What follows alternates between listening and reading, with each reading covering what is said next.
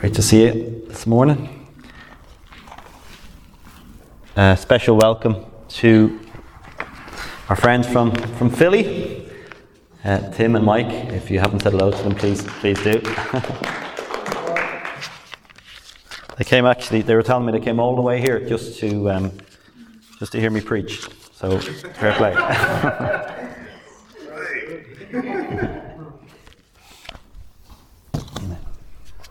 Okay, we're going to um, look at uh, Mark chapter 6, just a small passage this morning. A familiar passage. And forgive me if it's not as coherent as usual, because I can't find my notes, but all part of God's plan, I'm sure. Uh, Mark chapter 6 verse 45, and this is taken just after the, uh, the feeding of the 5,000, I think it is, um, with the five loaves and the two fish. Mark chapter 6, verse 45. Immediately he made his disciples get into the boat and go before him to the other side, to Bethsaida while he sent the multitude away. And when he had sent them away, he departed to the mountain to pray. Now, when evening came, the boat was in the middle of the sea, and he was alone on the land. Then he saw them straining at, at rowing, for the wind was against them. Now, about the fourth watch of the night, he came to them, walking on the sea, and would have passed them by. When they saw him walking on the sea, they supposed it was a ghost and cried out, for they all saw him and were troubled. But immediately he talked with them and said to them, Be of good cheer, it is I, do not be afraid. Then he went up into the boat to them, and the wind ceased, and they were greatly amazed in themselves beyond measure, and marveled. For they had not understood about the loaves because their heart was hardened. When they had crossed over, they came to the land of Gennesaret and anchored there.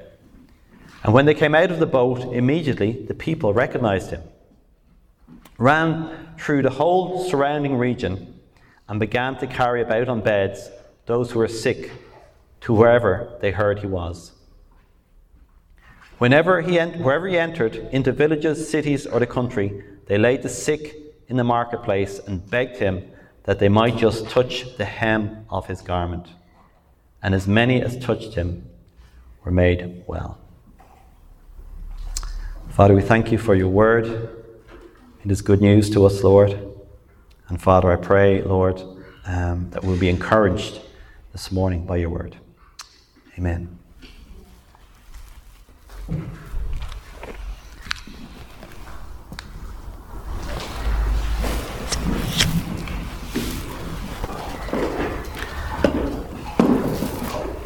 So this morning, um, we're going to look at the, the remedy, the remedy for a hard heart.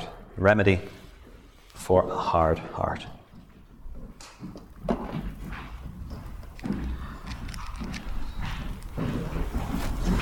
One of the, one of the biggest problems today uh, facing humans in general is, is heart disease um, and in particular, um, people younger and younger are getting um, ha- having ha- having heart problems.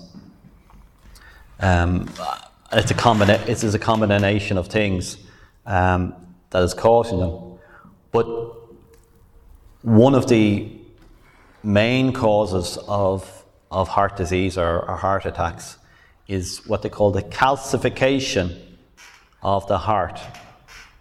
So essentially, the heart gets hardened by uh, an increase in, in, in presumably calcium into the heart. So the heart is soft. The, the heart is a heart of flesh, as it talks about in the Bible. It's soft tissue.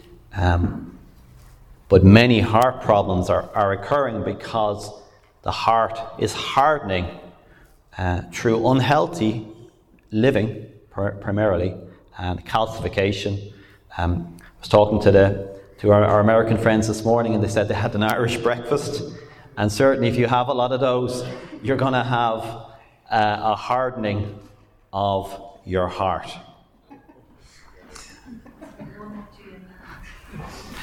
And one of, one of the, the big problems with this is that it, it goes relatively unnoticed until it's too late.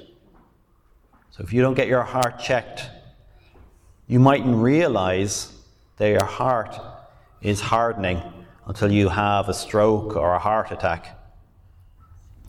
And uh, so it's very important to get your heart checked. It's also very important to look at your lifestyle and look at your, your diet.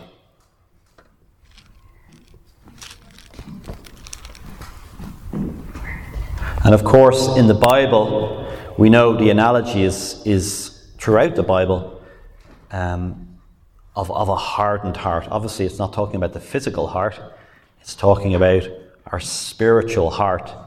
But the, the comparison or the illustration is, is very, very apt. And so this morning, we just want to look at that issue of the hardening of our hearts and see what we can do um, to avoid that. So, in a sense, this morning it's a bit of a it's a bit of a warning for us, but also hopefully an encouragement to us as well. And certainly, as many times when I get up here, it's a, it is definitely I'm talking, I'm preaching to myself. The more I read this, the more I realize um, how relevant it is um, to me. And it was great to hear Ina uh, sharing from, from the Church in Chains the fate of, of, um, of that, that woman in, in Eritrea, uh, Twen, who uh, even I know as, as a family we, we had prayed for, um, and I'm sure many of you had prayed for. But it was also a cautionary tale, I think, to hear so many of the pastors and other Christians who kind of fell by the wayside when uh, push came to shove. And certainly spoke to me. I could relate to them more than I could relate to, to Twen, to be honest. And um, in these days that we live in, we need to make sure that we are ready we need to make sure that we have a soft heart. So Jesus had, had fed the 5,000 with the, uh, the five loaves and the two fish, and immediately, immediately after that, he sent the disciples off on a boat to go to the other side of the sea. And meanwhile, Jesus himself uh, he dispersed, as well as dispersing the, the multitude, all the, the, the 5,000 that they had fed, he went up uh, to the mountain on his own and to be on his, on his own. And we know, not from that passage, but we know from other passages, he went up on the mountain on his own to pray. And then it was the fourth watch of the night um, when he saw them straining. He saw them, they were rowing away. As we know in Galilee, the Sea of Galilee, the storms can come up very quickly. Just like that, they can, they're known to come up very quickly. And, and they, were, they were rowing. Perhaps they, were, they had been anticipating a storm, and so they were trying to get to the other side of, of, the, of uh, Galilee. But despite all their efforts, um, they, faced, they faced the storm. And what was their immediate reaction when they saw Jesus?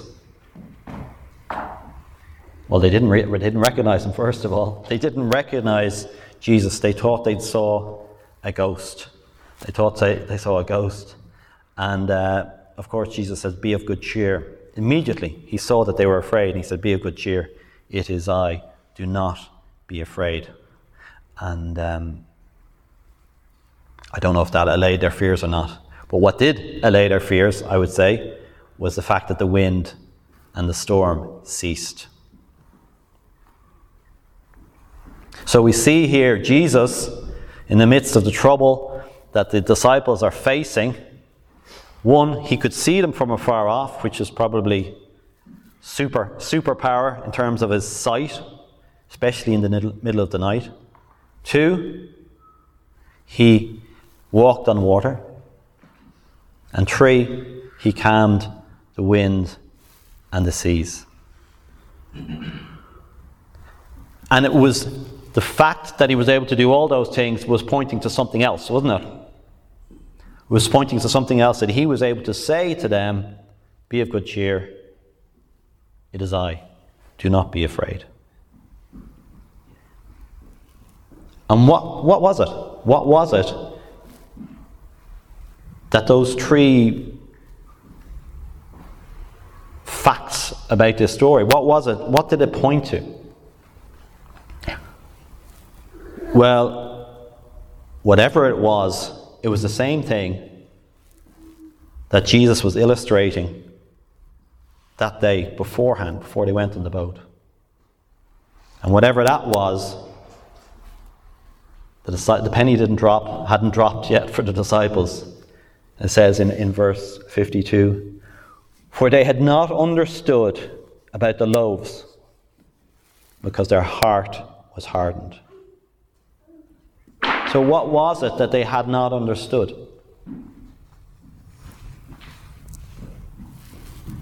When Jesus um, performed the miracle of the loaves and the fishes, he was pointing to his divinity. It was pointing to the fact that he was looking after all the, the, the physical needs, not just of disciples, but of the multitude. But more than that, it was pointing to his divinity. It was pointing to the fact that he was the Son of God. And obviously, if he was the Son of God when he was doing the loaves and the fishes, he's still the Son of God when they're in the boat. And remember who sent them out on the boat in the first place. It was, of course, Jesus. Jesus sent them out on the boat. Presumably, they were going across the sea to, to reach um, the, the, the population on the other side of Galilee. But the disciples did not make, make the connection that Jesus was the Son of God, even though he had performed that miracle just beforehand. And the reason, the reason that they did not make that connection was because their hearts had been hardened. Their hearts were hardened. And so it's fascinating, isn't it, when you look at the disciples or you know, we, we look at them and we go, they're, they're some shower, aren't they? They are some shower, those disciples. And they, they just, they really are, uh, as we say here in our, they're, they're tick. They're, they're really tick. you know, they just don't get it, do they? And we can look at them and, and kind of laugh at them and uh, I, have seen some of the chosen and, and, they're portrayed in that, you know, and, you know, as being, you know, they can be quite thick. They just don't get it. But this story is not given so we can laugh at the disciples. It's because it's so that we can see ourselves reflected. Because we are very much like that. We're really thick. We really don't get it uh, sometimes. So their heart was hardened. Contrast that with what happens next. Jesus gets into the boat, storms, uh, storm abates, and then they drop anchor at Gennesaret, which is in the northwest of Galilee. Northwest is the Sea of Galilee. And what happens when they, when they drop anchor there and they get out of the boat? Immediately, the people recognized Jesus.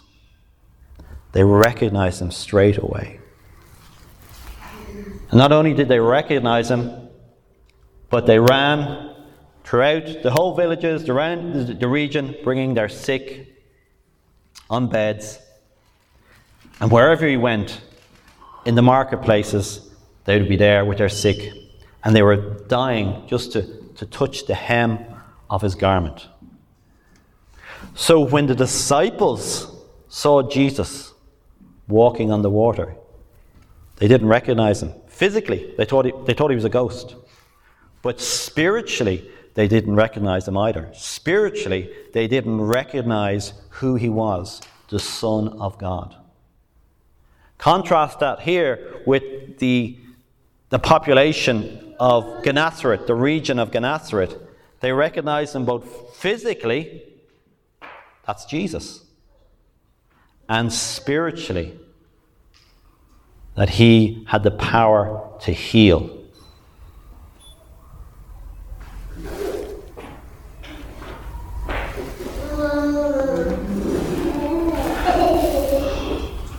So, what's the difference? What was the difference between those, the Gennesarets and the, the disciples? What was the difference?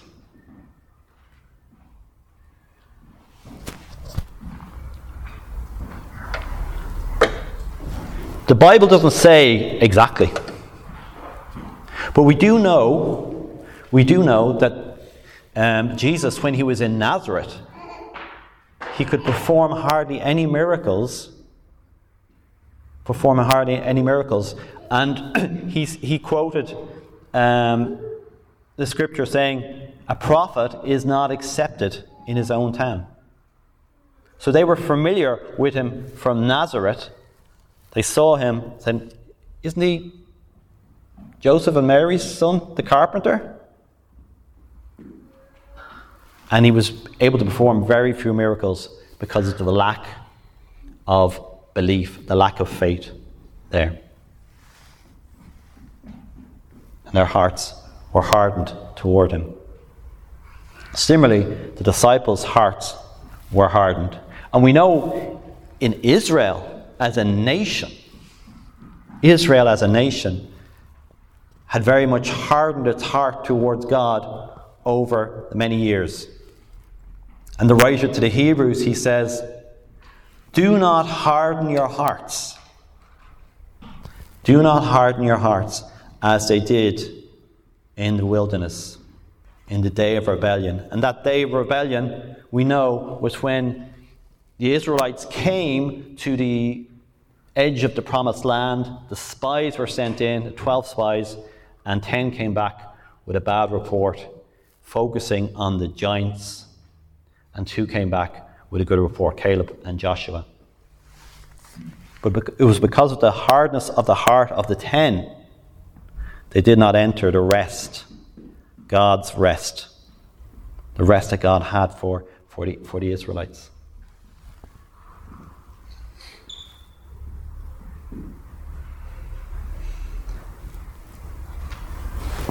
So the disciples, even though they had seen the miracles, even though they'd been with Jesus, their hearts were hardened. And it's, um, it's, a, it's a good wake up for, for each of us, I think. We have God's Word. We are Christians. We hear God's Word every week. We have fellowship.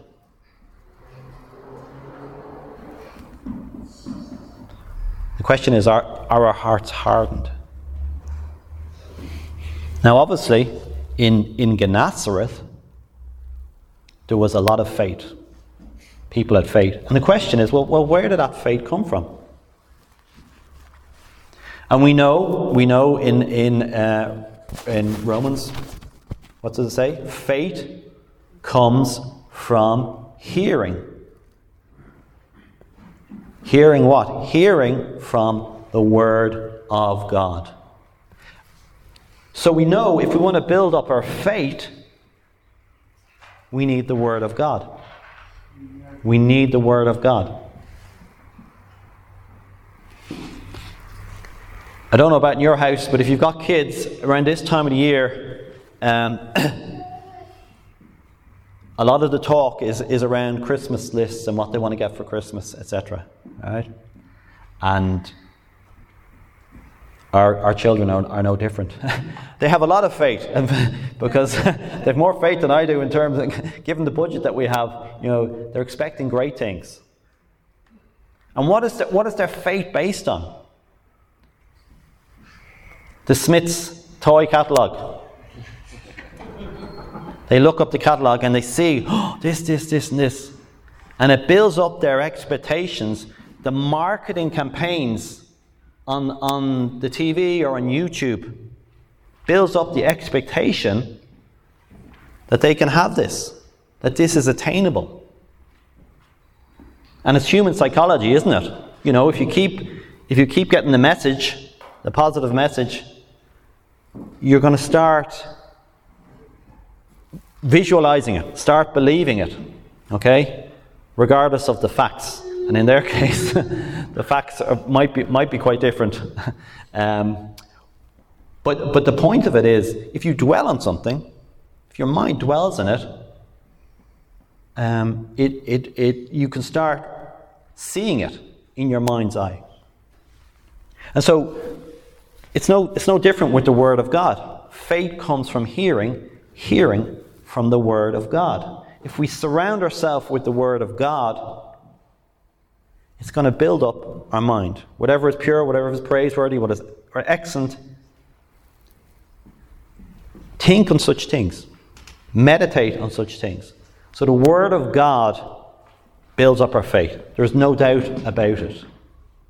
Okay? And because we need it, because obviously we know we're bombarded with everything that, that is, sets itself self up against the knowledge of God. All the arguments, we're bombarded with those. So we need uh, God's word to build up our faith.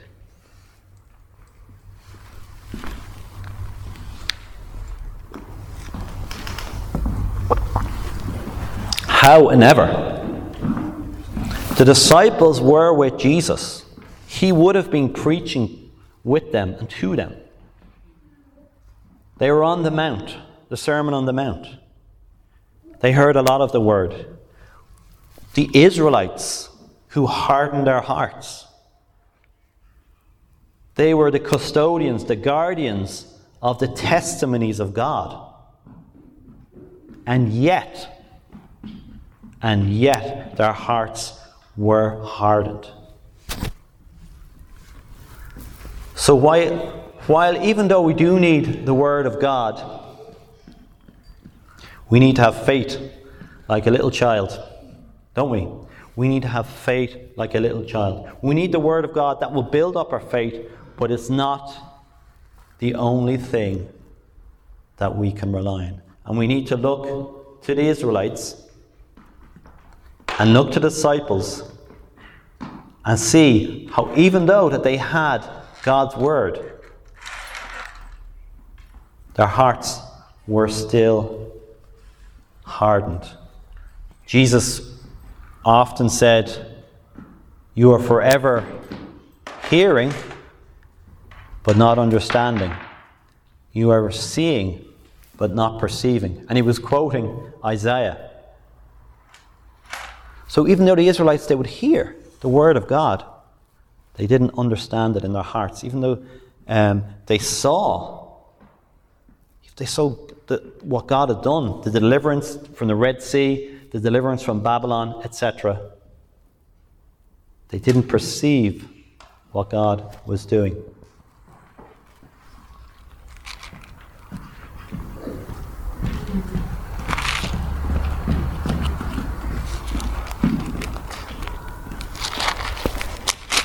John chapter 5, Jesus rebukes the religious leaders. John chapter 5, verse 39 and 40. You search the scriptures, for in them you think you have eternal life. And these are they that testify of me. So the scriptures testify about Jesus. So it's good to search the scriptures. Jesus is not rebuking uh, the religious leaders for searching the scriptures because they testify of Jesus.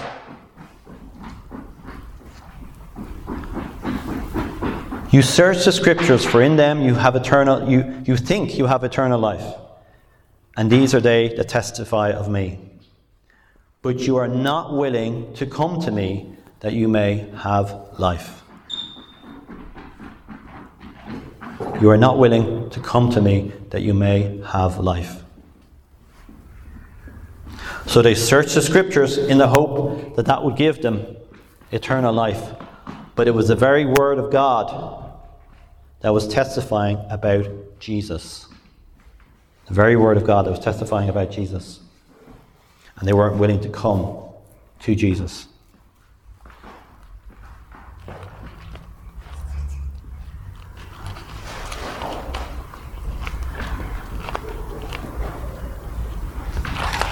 Hebrews chapter 4.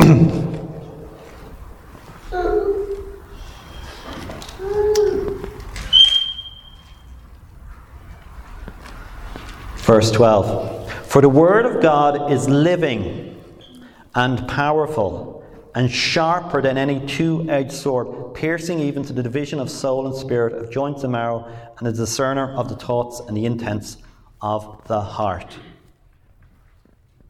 The Word of God is living and powerful.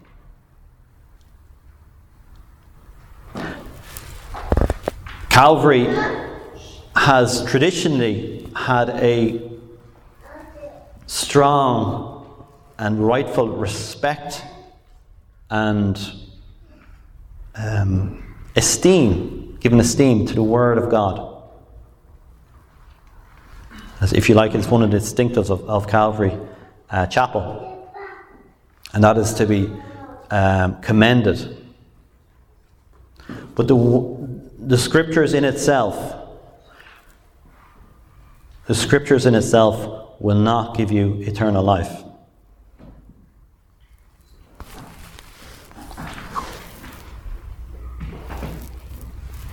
The Word of God is living. It is living.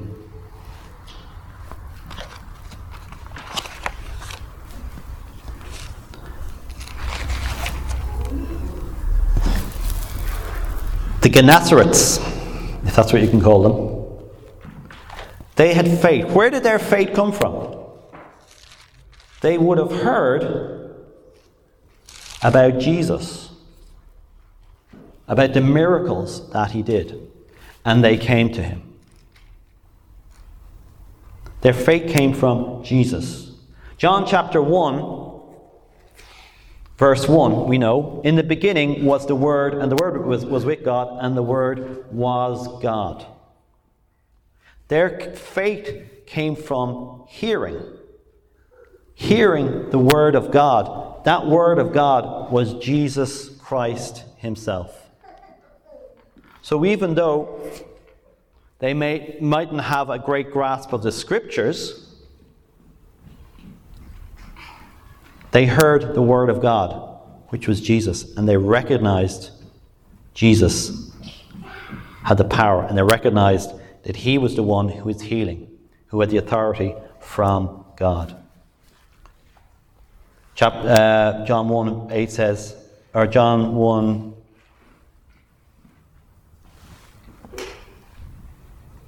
14 says, And the Word became flesh and dwelt among us and we beheld his glory, the glory as of the only begotten Father, full of grace and truth.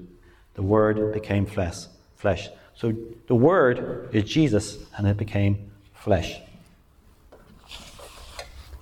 And it was very much flesh for the uh, Gennesarets. Um, and they believed. They came. They came to Jesus. Unlike the Pharisees who searched the scriptures but would not come to Jesus.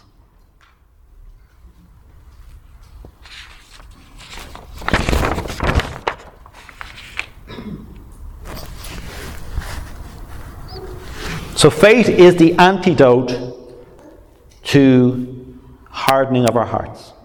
Faith is the antidote. And actually, I was reading about the, the, the heart disease, and, and apparently they have found out there's a way to stop people's heart getting physically hardened. Put, they give them some something that you use for osteoporosis. You know, osteoporosis for your, your bones, deterioration of your. If you inject it, you injected it into the mice, and it stopped them getting hard hearts. The problem, the problem is it only works before the heart is hardened.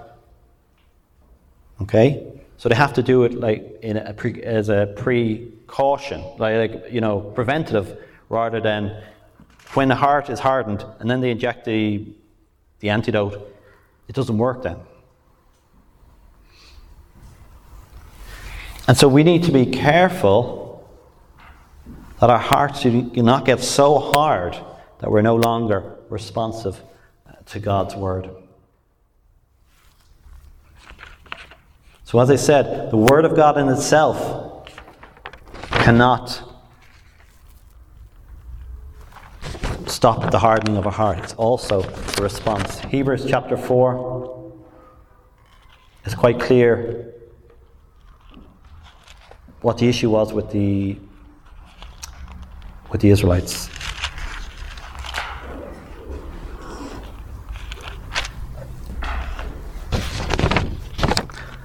Therefore, since a promise remains of entering his rest, let us fear lest any of you seem to have come short of it. For indeed the gospel was preached to us as well as to them, but the word which they heard did not profit them, not being mixed with faith in those who heard it. For we who have believed do enter that rest. As he has said, So I swore my wrath, they shall not enter my rest goes on to, to say, Today, if you'll hear his voice, do not harden your hearts. And so, the challenge for me, and, and, and say perhaps for many of us, is we can become overly familiar with God's Word. And I don't mean that we shouldn't read it and learn it, absolutely. But you can become so familiar with it that it becomes a book, a book of knowledge that we read when we want to find out something. We know in Israel now at the moment there's so much going on, and we all want to know what's God's plan, like what's what does this mean in God's timeline, etc. And that's and that's good. You know, it's good to, to reference what's happening in the world with, with, uh, with the Word of God, with the Scripture. But ultimately, ultimately, the Word of God points to Jesus. The Word of God is about Jesus, and we need to come to Him. Why don't we? Why do we harden our hearts? There's many reasons. Disappointment. Disappointment. So we thought God was going to do something for us and, and it doesn't work out. Life circumstances aren't what, they, what we'd expected. And so we kind of harden our heart to God's word. We don't want to believe because in case we're getting disappointed again. Disillusionment. Maybe disillusionment with the church. Maybe we think, you know, this church, this, the church I'm in, it's, it's, you know, it's so messed up and it's so faulty, and, and some people I don't like in the church, and you know I don't get on with. Hopefully, that's not the case. But you, you people have, have weaknesses, and we think, you know, is God is God really working here? Is He really working here? And and then we we get disillusioned, and we stop believing God's word that He does want to work through the church, through faulty people. Discouragement. Perhaps we, we were full of faith, and somebody said, some, you know, something to discourage us. We don't want to discourage other people. We need to watch our, our lips, we need to encourage one another. Distraction. We can even harden our hearts just through this. There's so many things to distract us. We think of the disciples, they got into the boat and they were rowing, and they'd forgotten about what had happened. They didn't put their uh, the two and two together. And disobedience. We think of Pharaoh, how he hardened his heart. Pharaoh hardened his heart uh, when Moses came to him and spoke to him. And then ultimately, we see God actually hardening Pharaoh's heart. And we see with the nation of Israel their disobedience chronicled throughout the Old Testament.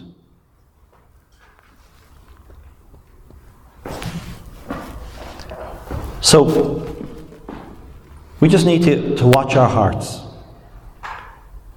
We need to respond to God. We need, when we come reading God's Word, Scripture says, without faith it is impossible to please God. For those who come to God must believe that He exists. I think we all believe that God exists. But the next part is that He is a rewarder of those who diligently seek Him. Do we believe that God is a rewarder of those who diligently seek Him?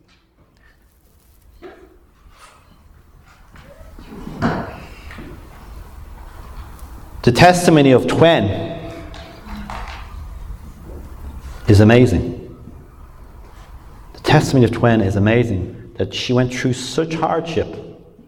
And though, even though many, many fell around beside her, she stayed faithful. You may be going through a storm at the moment, you may be about to enter one. I do believe, I genuinely believe, that um, as, as a body in Ireland, the, the church in Ireland is going to come under increased pressure. Excuse me. And while we may not have the same level of persecution, we are going to come under increased pressure. And now is the time to keep our hearts softened. And ultimately, it is about coming to Jesus, whatever your situation, and about recognizing Jesus in that situation. Recognizing that He is in that situation. Whatever situation you're in now,